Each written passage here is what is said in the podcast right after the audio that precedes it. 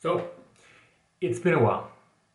I was looking back on dates on my last upload, and it's been probably about a year. I think um, a little bit before 2020. Long story short, I just want to give you guys a little something, maybe something thought provoking, maybe something that um, gets your mind kind of moving and, and going and gives you something to think about. Maybe distracts you for a little bit. If you guys enjoy this type of stuff, um, I think I have a, quite a few of them that I've kind of batched uh, or I have in, in storage somewhere that I recently came across. Let me know and I can put on more of them. Until I think all this COVID stuff comes up and I can line up some more interviews, um, I think the podcast, this podcast, will kind of be sporadic, but it's kind of the nature of things right now with COVID, right? So, hope everybody's doing good and uh, enjoy. What's going on, ladies and gentlemen? So, it's time for another one of these uh, real talk segments, and this is going to be a little rantier than normal. So, let me let me start with the primer a bit. Let me set down a situation and then kind of explain my thoughts on it. Some of you that have been following me from multiple channels now, you remember probably a time where I was uh, coaching people through powerlifting or maybe to, to, bring up some sort of physique or whatever, just general fitness, right?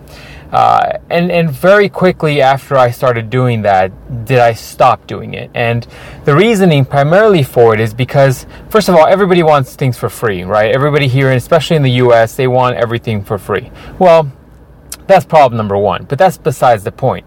My real point is that most people don't really want to do what they have to do in order to get their the results right? We in america specifically we live in this situation in this time where people just want to take a pill that helps fix everything that they have wrong with them. They want to take one one thing or do one thing and make one small change an incremental change in their life in order to really get a, a, a profound difference in their lifestyle.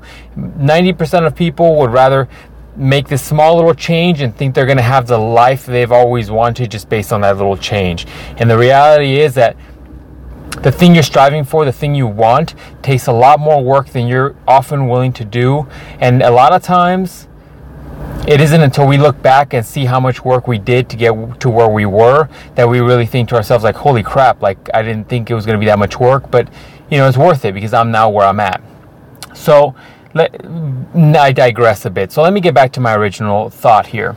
So oftentimes, what I've encouraged or what I found myself dealing with was people that would lie to me or lie to themselves or get in situations where they just weren't putting in the work or working hard enough.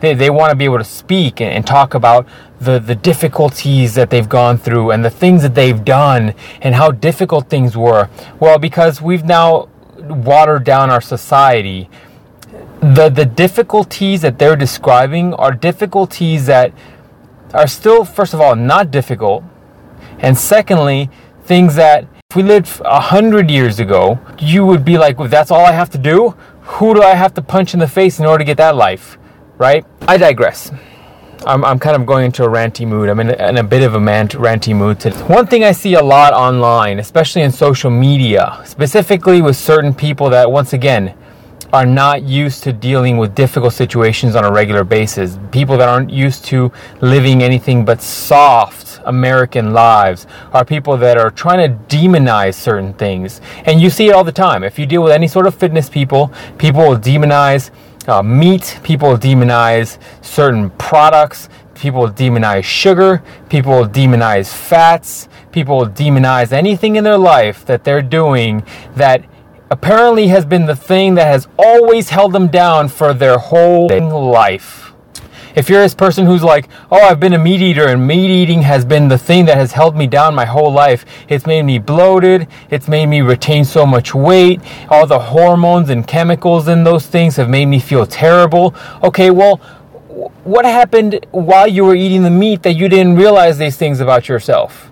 Right? Same thing can be said about people that demonize sugar after a while. Oh, sugar has been the thing that's made me crash my energy levels all this time, made me eat more sugar, has made me uh, want to eat more sugar because it makes me feel better. It's given me diabetes. Well, wh- where were you at in your adult life when you decided to not look at your perspectives and see that you were doing these things? The reality is, like, you are in control of your own food. Sugar didn't sprout up from the ground and have some sort of fairy like consistency that it flew over to you and just forced itself down your throat. This is not the way it happens. You yourself chose to go out and look for the sugar or made the sugar readily available to you at all times. Ultimately, you, you deal in America, I feel like now more than ever, we have social media. And so Therefore, everybody has their opinion on things. And the reality is that all of you social justice people, or all you what I'm going to call butthurt ass Americans need to take the, the reality of life in your freaking hands and realize that the decisions that you made were of your own volition. That you made these decisions based on based on what you wanted and not what you should have done and take some goddamn responsibility for your actions. Sugar is not the thing that's causing you to be unhealthy. It's your decisions and your relationship with sugar that made you do that. Fats are not the thing making you fat. It's the fact that you have an insane appetite and you have no fucking idea what you're swallowing. Meats aren't the thing that's causing you to, to have side effects and issues. You need to find out what the problem is. And oftentimes, it's not the thing, it's you. We say this all the time in relationships. When you have a friend that makes shitty decisions, finds shitty people, or continues to date the same type of person, or continues to make the same mistakes in those relationships, you often, if you're a good friend, by the way, you'll often have to talk to your friends, sit them down and say, look, there's a pattern here, and it's not these men that just magically that God magically brings into your life. The pattern is you, and you're refusing to admit the fact that you have issues and you need to work on those issues. And the same situation applies to food and, and your relationship with food and your relationship with the decisions that you make. You need to reassess the things that you have going on in your life and reassess your decisions and ask yourself why you're making those decisions. And after you've done that, you can finally be an adult and realize that those are the things causing you problems, not the thing you're eating or the, the, the certain thing that you've been tricked into eating or or the certain type of men you've been you, men or women that you've been dating or attracted to you. That's not the situation. It's you and you need to really dig down and dig deep and do some real honest questioning of yourself and, and your decisions. All right, ladies and gentlemen, you know the procedure. If you guys like these type of videos, if you like this type of content, or if you find this uh, interest, uh, if you find this helpful and you think it would help somebody else, share the video.